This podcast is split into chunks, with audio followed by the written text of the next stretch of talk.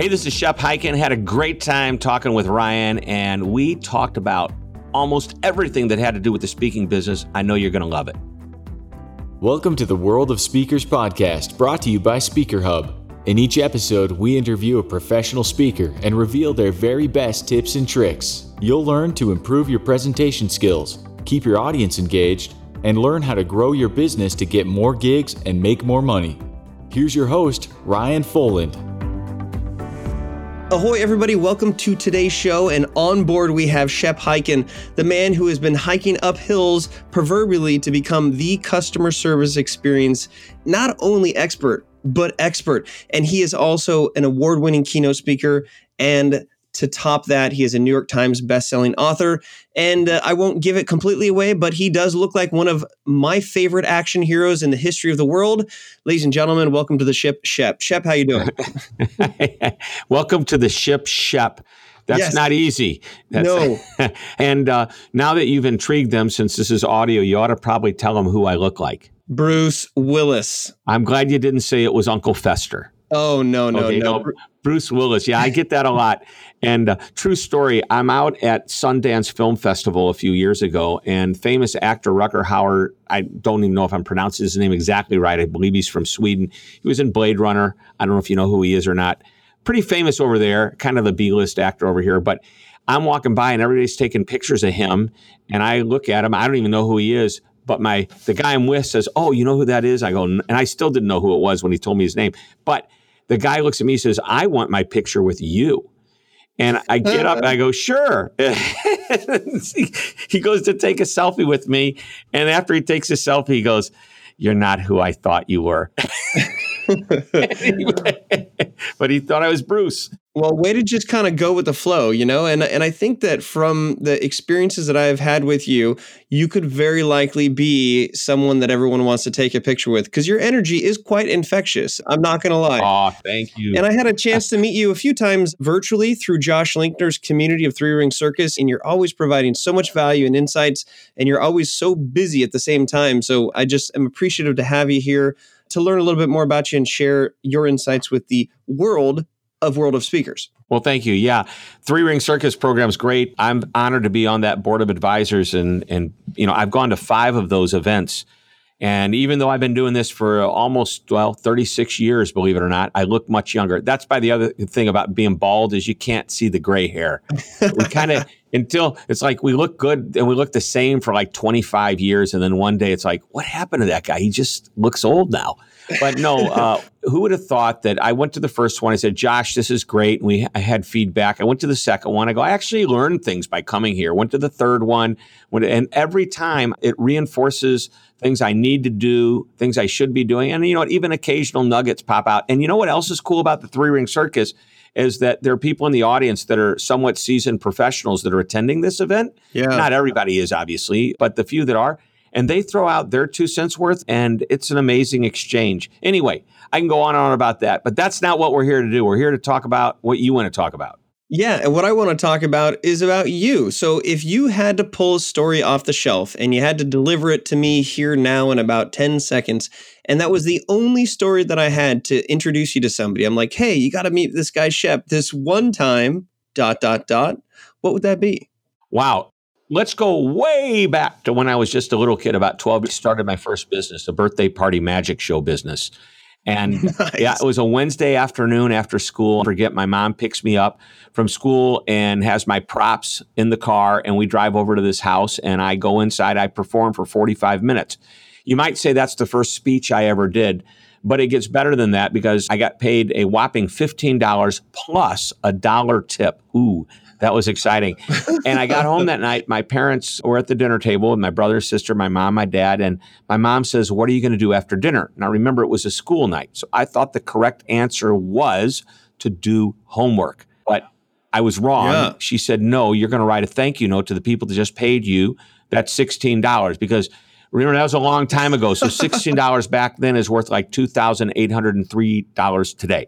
So no, wow. no, not really. But, but you it. get the idea. It was a lot. And so my mom was just teaching me the very first customer service lesson I'd ever learned. And my dad said, Great idea. Followed up with a phone call in about a week. thank them again and ask them, How did you like the show?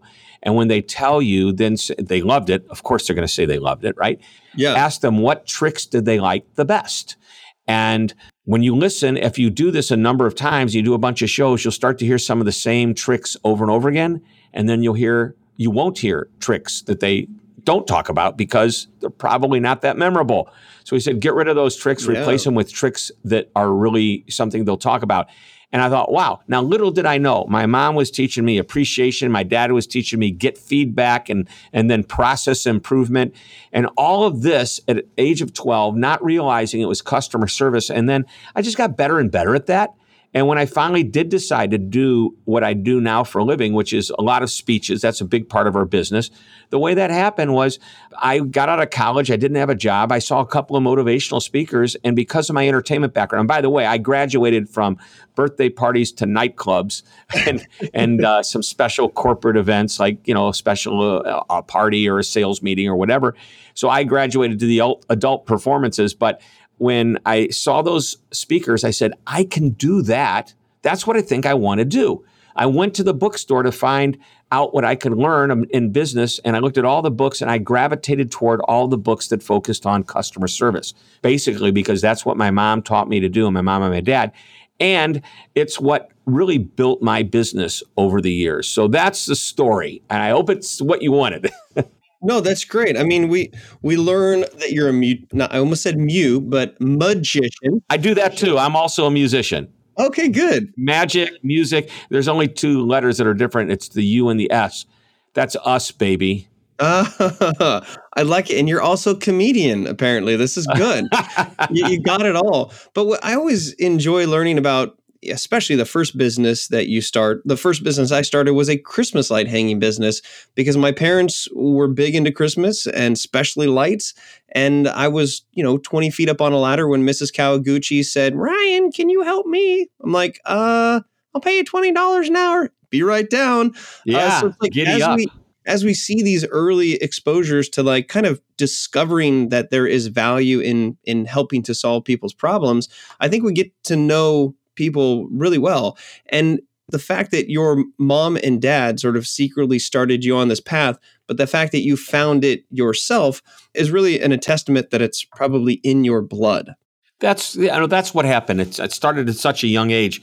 And I had no idea that I would be a performer, if you will, because that's what speaking is. It's a performance. And every time you get up there, you got to think, this is it. It's a command performance. They're paying me a lot of money to do this.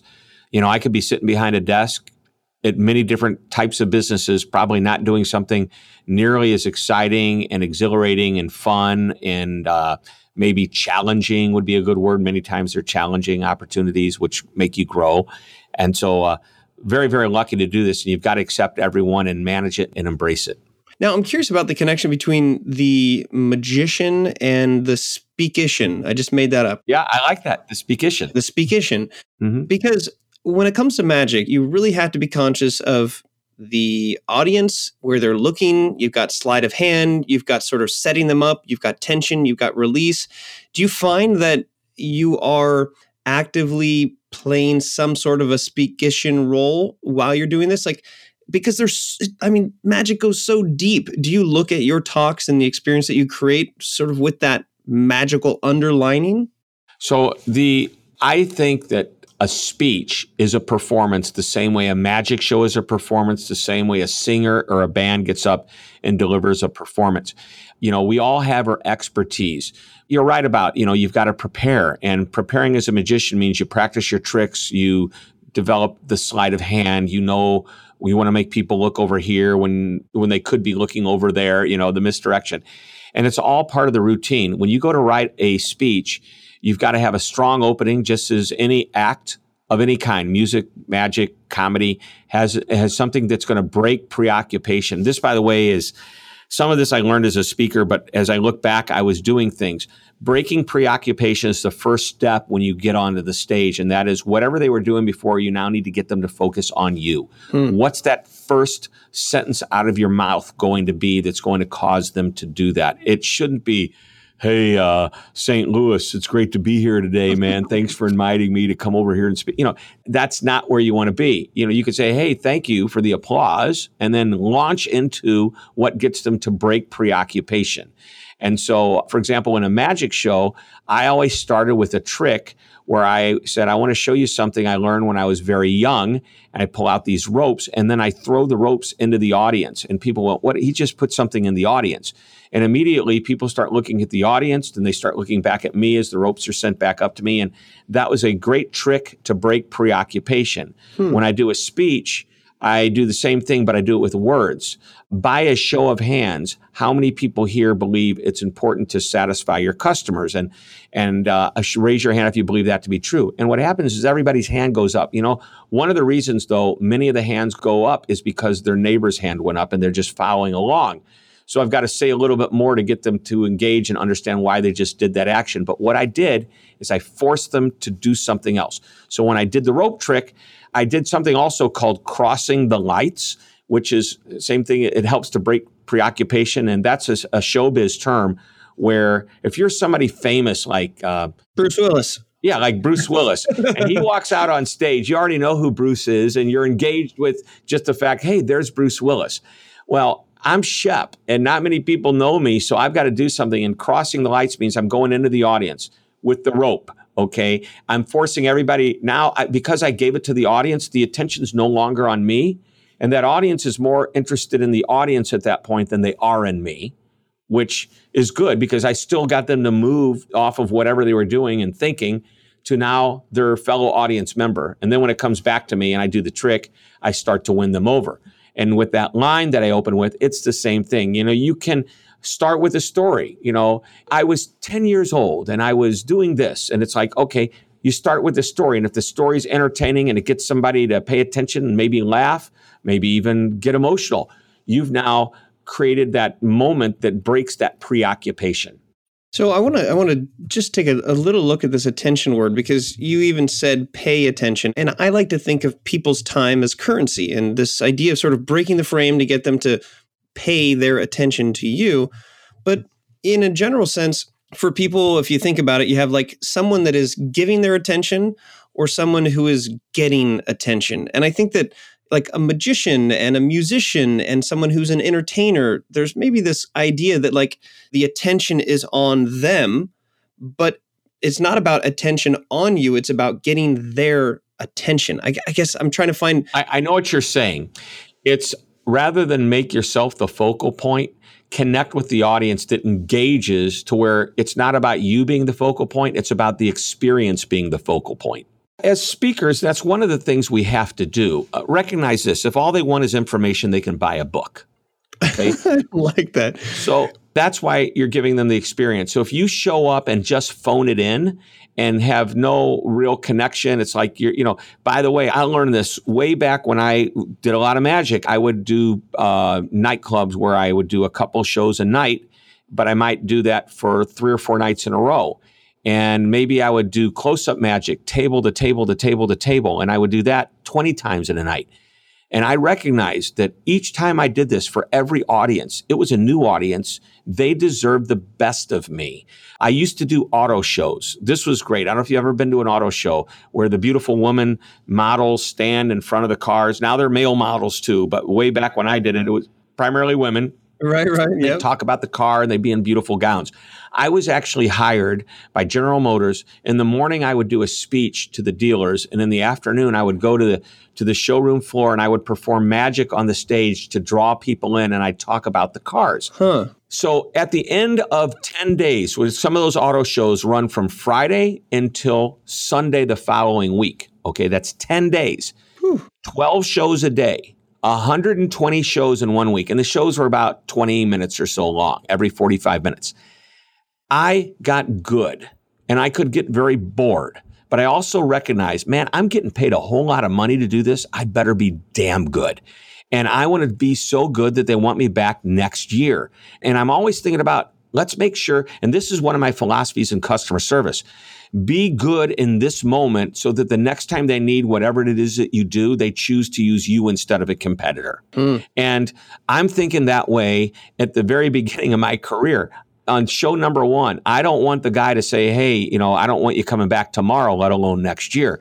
So I'm going to do my very best. And one guy even said to me, I remember after a couple years of doing this, his name was uh, Bob Jardine, I believe. Anyway, he said, Shep, you do 120 shows a week.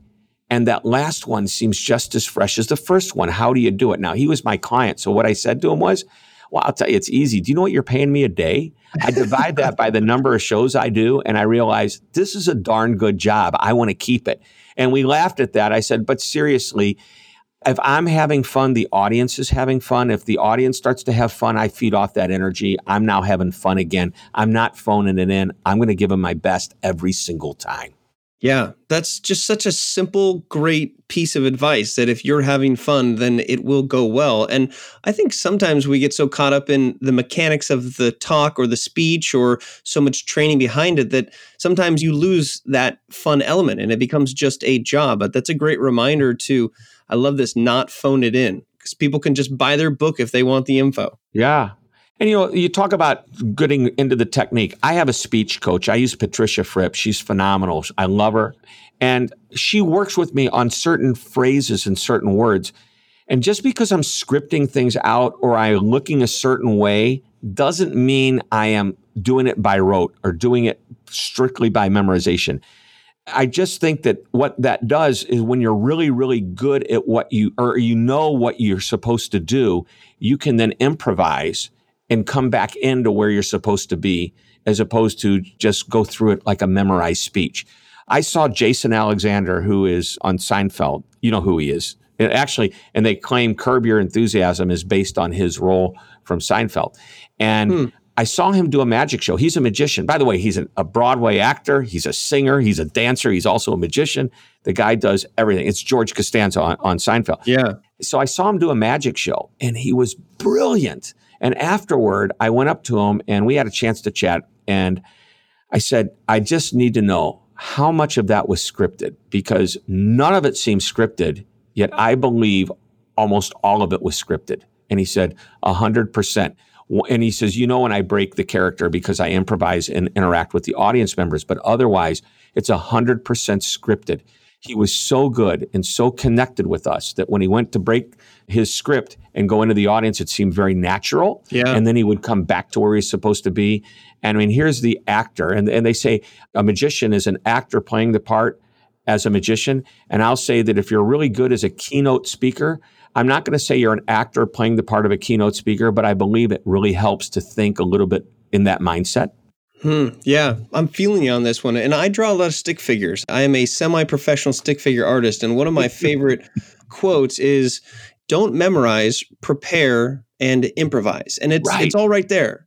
But you kind of have to have such a depth knowledge that it technically is memorized, but you're not trying to memorize. And I think a lot of people early on their speaking career get get really stuck on that. So Patricia Fripp and I worked together on a particular speech, and I had my setup, my main points, which there were six of them. And I like to give lists. Lists, I believe in this very traditional style. You set up what you're going to do, and then you tell them exactly what to do. Here's five ways to do that. Here's eight ways to make that happen. Here's the four best ways to do whatever. And then you have your close. And so Patricia and I worked on my six steps that I was going to create for this particular speech. I had the content. And she says, Now, do you want to get good? She says, I would suggest memorizing it to start with and realizing that memorization will probably seem memorized and then take each of the six steps do them backwards and then do them out of order do one six five four three two then do two four six five one mm-hmm. and she says when you get good enough to not even think about doing them in backwards order reverse order middle of the order whatever you've got it down well enough. It'll never seem memorized and you can break away, improvise, have fun, come back in where you're supposed to. If you lose your train of thought, you just come right back where you were before. And it was a brilliant lesson, and I did it. And I think the speech came off rather well. And I try to use that. Uh, uh many of the speeches I do today, they're one offs. The client asked me to do it, but that doesn't mean I don't prepare. I may at least do my bullet points in that ability to just, you know, I can talk to those points, but I've got to make sure I cover all of those points. Yeah, those are some good points, Shep. Speaking of points, no pun intended. Did you get the point? Did you get the point? Yeah. You, I'm going to tell you what I'm going to tell you, then I'm going to tell you, then I'm going to tell you what I told you, right? And do it again and again. so when it comes to the keynote, right? This proverbial keynote that people talk about. I want to sort of get your impression of where the keynote is in this day and age because we're in a time where I'm hearing about Josh getting quote unquote keynotes through Zoom. And when a webinar can be just as powerful to deliver a message, but then there's this classical keynote, but then there's the workshop. What is the current state of the keynote as you know it today in the marketplace? Well, first of all, it's very interesting. I'm past president of the National Speakers Association, and a small percentage of our general membership are true straight up keynoters. So it was 35, 37%, I think, were the stats. I can't remember the exact number, but it was like 30 something percent. And you think, wow, that's the National Speakers Association because many of us are doing training, we're doing webinars, we're doing even a telephone consultation seminar type things. And we figured out how to leverage the spoken word in multiple channels. Yeah. I mean, when the Speakers Association started many, many years ago, there was only one way to make money. You got on a stage and you spoke. You didn't get to uh, do a webinar. So what you're referring to with Josh is he he and I both had the wonderful experience of speaking to an audience live, but never seeing the audience.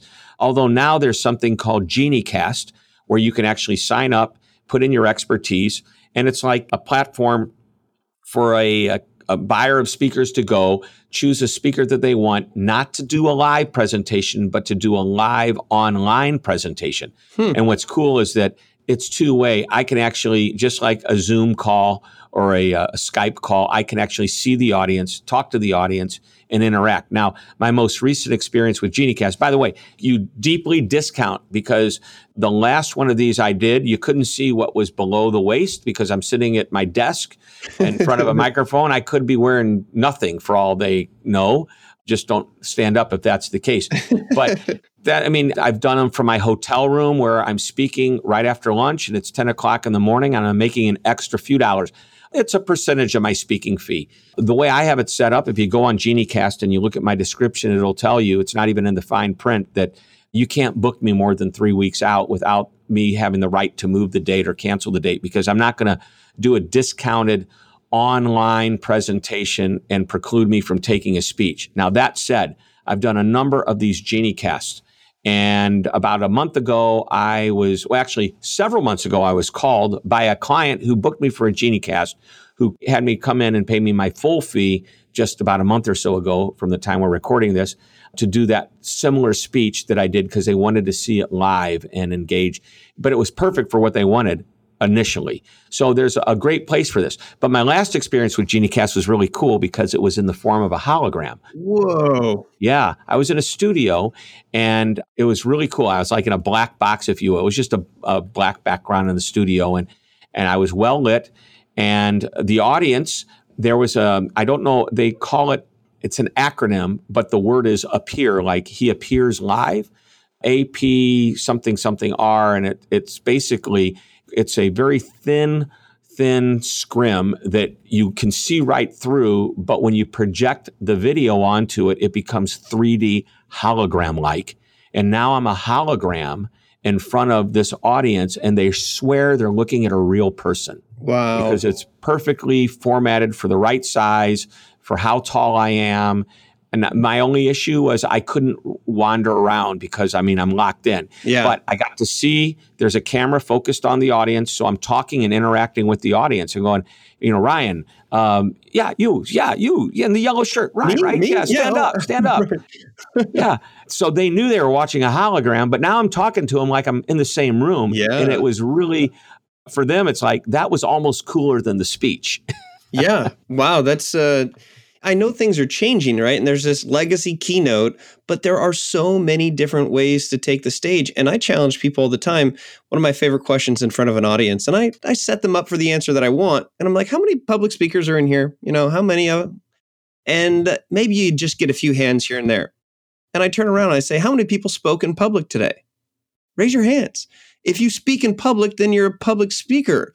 And it's, like there are so many chances to practice. So many people that I talk to think that you have to have a stage when really I think all the world is a stage. And with technology, it's just getting crazier. And now you're a hologram. I love it. Right. It's true. It's true. Yeah, hologram. It looks like you're right there. Simon Sinek did one. Steve Wozniak is getting ready to do one for a similar group that it's over on the other side of the world. None of these people want to get into a plane and fly over. And even though they're getting a big fee, they don't want to have to deal with all the uh, issues. And it's a keynote speech. And so it's a really cool thing. I think Josh did a hologram recently as well, which was pretty cool. I wouldn't doubt it. Yep. So, quick question as we have a couple minutes just in this section. When you're talking about quote unquote customer service, one of the challenges that I hear from people is how do they stick to a niche? And in something as large as customer service, how have you navigated that, or what is your strategy or advice for people to take this big topic and then still seem to have some focus within it? Without going too wide and wanting to speak on everything. Any tips on yeah. honing in that messaging? So I chose that topic back in 1983. You can do the math where you know where we are today. It's a long time, and I've never wavered from that topic, and that served me very, very well. This is a topic. My particular topic is one that almost anybody can do a speech on. It's not hard to do a customer service speech.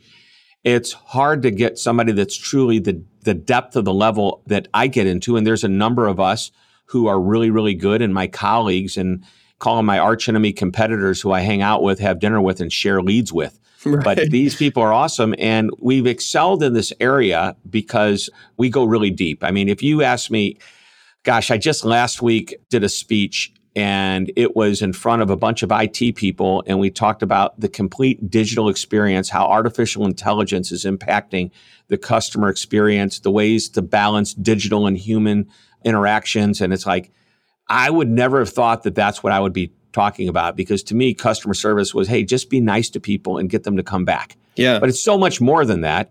So when I get into that level, well, that's pretty big. That allows me to talk to different groups. And when I talk to support centers, I don't do my traditional speech. I talk to them about what their customers are, are expecting and the changing expectations they have today based on what I call the Amazon effect, which in, impacts every business. And maybe that's another way of coming at it. It's a non traditional customer service approach, but maybe that's by reading as much as I do. That's what happens. So, my suggestion is they say the riches are in the niches. You can niche into a, a category like customer service and experience, like I have, and that's good and get well known. Or the most successful people have niched into a specific industry and they're that expert and they're a little bit more nimble than just a single focused topic. By the way, I'm I'm gleaning this information from my friend Mark LeBlanc, who said there are speakers that are general jack of all trade speakers. There's the expert in a particular topic, and then there's an expert in a particular topic in a particular industry, and then there's the expert who's a general practitioner in a niched industry. Who do you think makes the most? And he said it's the fourth one because the fourth one can hit when it's really good times, they know they can hit this topic. When times get tight due to economic constraints, for example, they can go to this area over here, but they're the expert in the industry about a number of things. So that's another way to go. So there's there's so many different ways to skin the cat, and it's the same as it, that way in this business as well. Yeah, that's great. Okay, so let's let's change gears into creating and finding opportunities to get more stage time. And you know, we could probably talk until the sun goes down about this, but if you had to pick let's say a low level and then a medium level, and then a more intense level. And by level, I mean maybe the amount of work and brain damage and effort and prep that goes into it. So, mm-hmm. what's a low level opportunity for people to get more stage time? The lowest level would probably be just get out there and speak as much as you possibly can to get better and better and better and hope you're in front of an audience where there's somebody that can hire you. Gotcha. And by the way, I believe you do all of these. And even though I say low level, I'm still today doing speeches at no charge because I know it's the right audience to be in front of that will get me much more business. Hmm. Okay, so yeah, so removing the word low to have any connotation with starter or lowness or low capacity. But I, I like that you are speaking for free because I think speakers are afraid about talking about speaking for free. And there is this huge uptick in speakers. And so there's this over excess supply and not as much demand. But what you're saying is that an easy entry level to get more stage time is the act of speaking for free with a caveat that you have the right audience, hopefully with somebody who can hire you. Yeah. And even in the beginning, just speak, speak, speak. And if you're lucky, there's somebody. But like I've been back in front of a particular audience eight years in a row. And the first time they paid me, and the second time they said, now nah, we had, I go, what if I were willing to do it at no charge? What do you mean? I got so much business out of this, I'd be willing to come back and do it again and I wouldn't charge you. Hmm. Sure. so I've, I've done eight events for them now over the past seven or eight years. So, so that's a reverse switch. That's a getting paid and then coming back at a free. That's kind of a new spin on it. Right. But, you know, I get called all the time and asked if, would you be interested in doing a free presentation? And I think to myself, sometimes I will. It's, you know, I just, created my online courses and I had them dubbed in, uh, I've had the online courses for a while, but I recently had them dubbed into Spanish. Oh. I have an opportunity to go into the Spanish market and do a speech in Mexico for a major association. And they have a little bit of a fee, but not much. And you know, and it's not about the fee at that point. It's about getting in there and getting some exposure in that Spanish market, and uh, hopefully, you know, selling something. So anyway, that's the level one. And it's not again, it's not that it's the easiest level, it's just it's a good level. And you know, you can do all of these. Level two is using the phone. It's very traditional. Wait, what? What's a phone? Yeah, I remember that thing. the phone before the smart part, right? Right. So I will say that I think LinkedIn is probably a version of the phone that's hmm. online. Mm. And I'm I'm not talking emails, I'm not talking in mails, I'm talking about really connecting with somebody and trying to start to have that first conversation beyond, I'd like to link with you, and here's why, begin to get that relationship going. But when we called somebody back in the day I started, I said, okay, and I was lucky. I just knew smile and dial.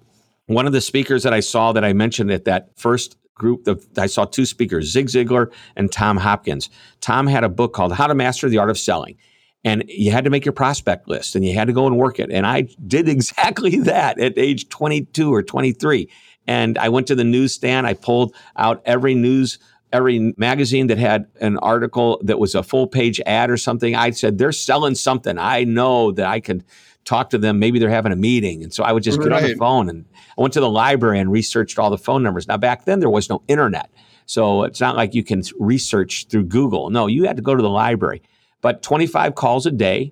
I didn't really start managing the metrics of that until probably a number of years later, but I figured if I made 100 calls, I might talk to 12 to 15 people. And about 15% of those people were actually interested in me speaking.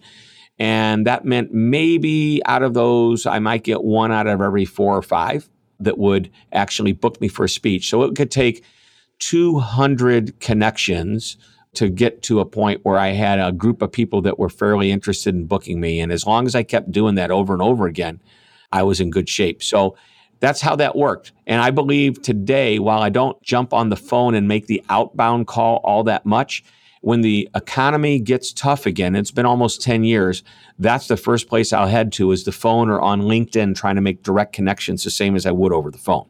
So that's uh, level two, if you will. Okay, I dig it. Yeah. Level three is more advanced and takes a little bit more time, but it takes you off the phone and exploits your expertise to a greater number of people. And that is using social media and content marketing to position yourself.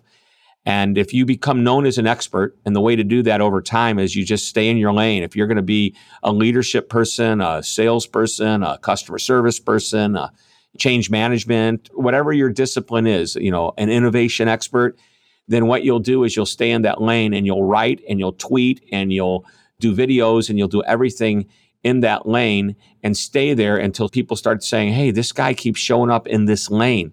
And all of a sudden, I say, guy, I'm a guy. It could be a girl too. But we, we do that. And after a period of time, you start to get recognized in your lane. And that is a great way to do it. It takes a little bit of time, but it, when's the best time to plant an oak tree? 20 years ago. Or today. You know, exactly. Exactly. You might as well plant it today. So it's not going to take 20 years, but it'll take a little bit longer. You won't get the instant gratification unless you get lucky. Same thing in the phone, by the way. I mean, you play the numbers enough, you'll get lucky quicker. But if you, on your first phone call, you happen to hit the person right in the time that they were deciding that they wanted a speaker, boom. And that happens once in a while. You're going to get that speech. So it is right place, right time sometimes. But with content marketing, the next step is not to just put out the content, but to be so consistent in how you put it out. If you're going to do it once a month, it's always once a month. If you're hmm. going to do it once a week, it's always once a week. If it's going to do it every day, it's always every day. You can't skip. So that's your choice.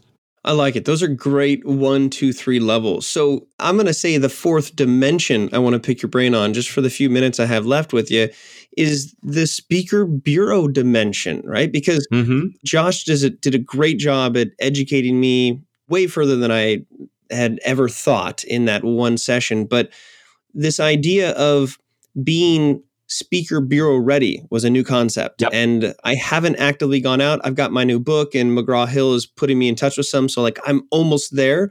But talk to us about this idea of joining the speaker associations. I mean, you've been a president of one.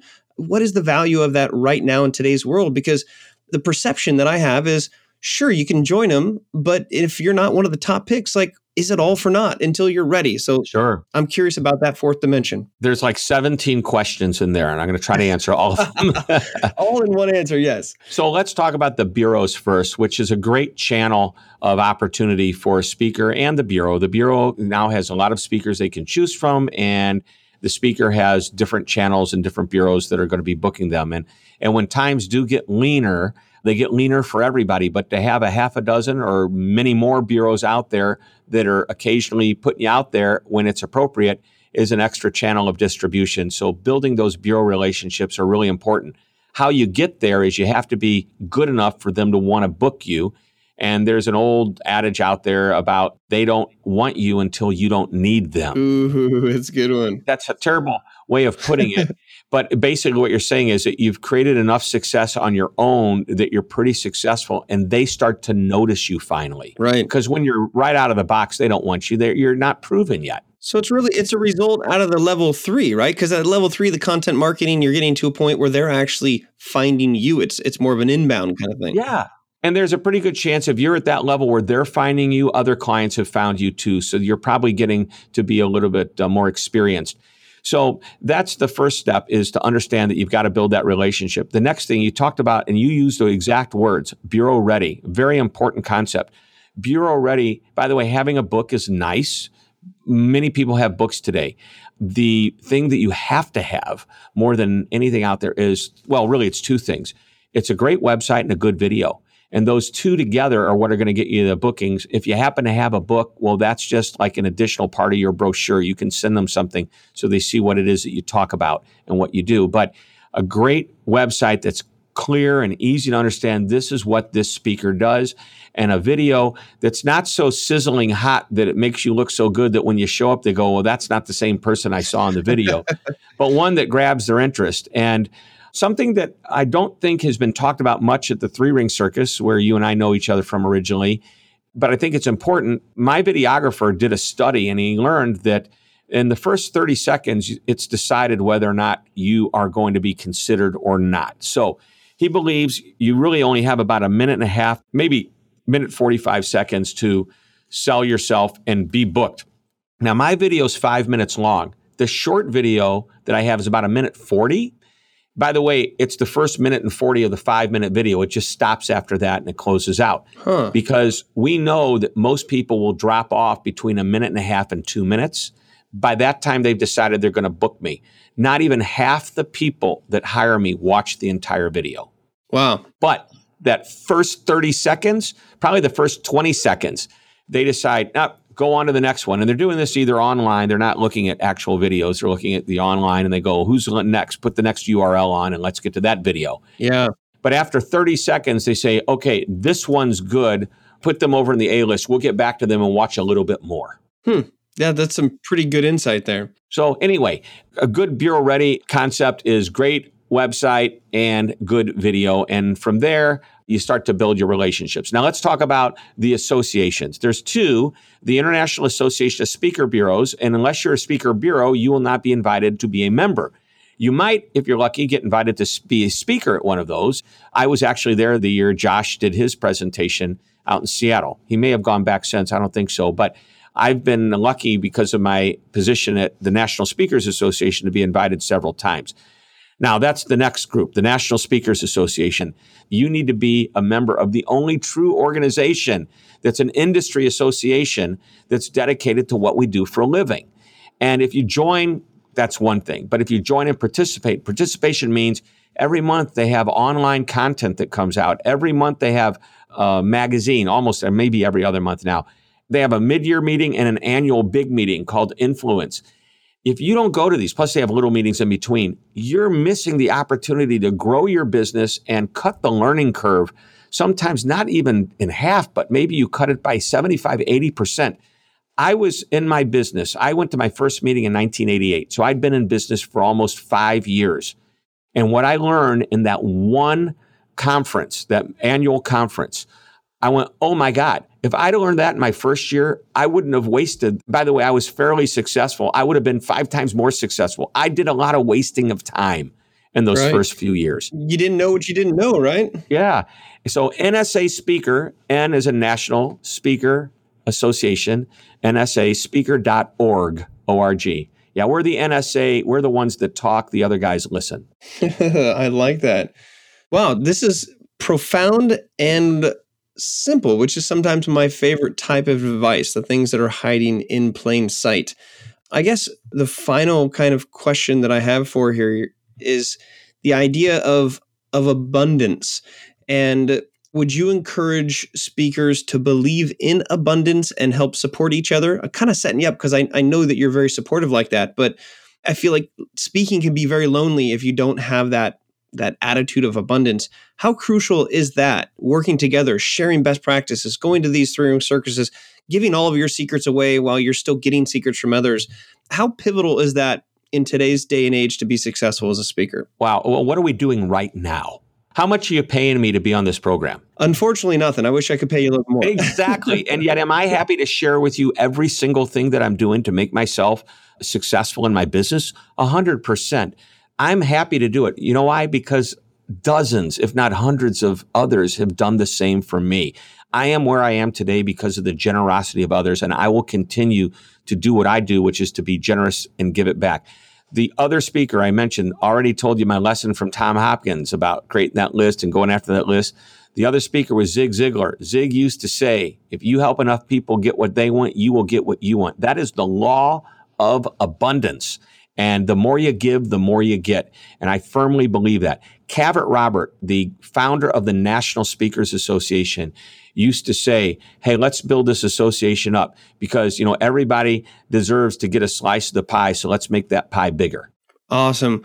Well, bringing it all the way back to the beginning about the birthday party magic, there's no denying the magic of sharing the birthday pie, whether it's a pie or a cake, there's slices to go around. So, hey, I, have had a blast getting to know you a little bit more here, meeting you in person, and being part of the Three Ring Circus community. I look forward to sharing the stage with you soon, and maybe connect with you again and and continue to learn. So I, I'm just honored that we got to have so much fun today. Yeah, me too. We made up a couple words in, in the meantime, and yeah, I think that your customer service skills to have them start with your mom and then you turn around and be a mom to others to tell them what to do is is great everybody eats at the table well, thanks for having me here. It's an honor, a pleasure, and uh, I'm glad that we had this conversation because there was a lot of good things we talked about. So, yeah, it really yeah. was. Now, if you're listening to this and you feel that you are convinced that abundance, and like Zig says, to get what you want is to help others get what they want, then share this episode, tweet up Shep, hit him up on social media, see the kind of content that he's creating because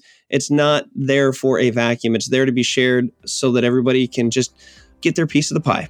And Shep, what kind of pie is it? If you had to choose your piece of pie mm. that everyone's sharing, what's your favorite type of pie? Well, you know, I love the Baskin Robbins ice cream pie with the chocolate bottom and the mint chocolate top with the little fudge ribbon around there. But if it had to be a real pie, it would have to be banana cream. okay, I was sold on the on the ice cream. Okay, that's that's good. But whatever your pie is, uh, make sure you not only eat it but share it. Shep, this has been great, and Shep on the ship. We are now coming back to the shore. And for everyone else, check out other episodes like this, uh, worldspeakers.com. There's a lot of info to share so you can stand on the shoulders of giants, even if they are holograms. Shep, thanks so much, buddy. Thank you.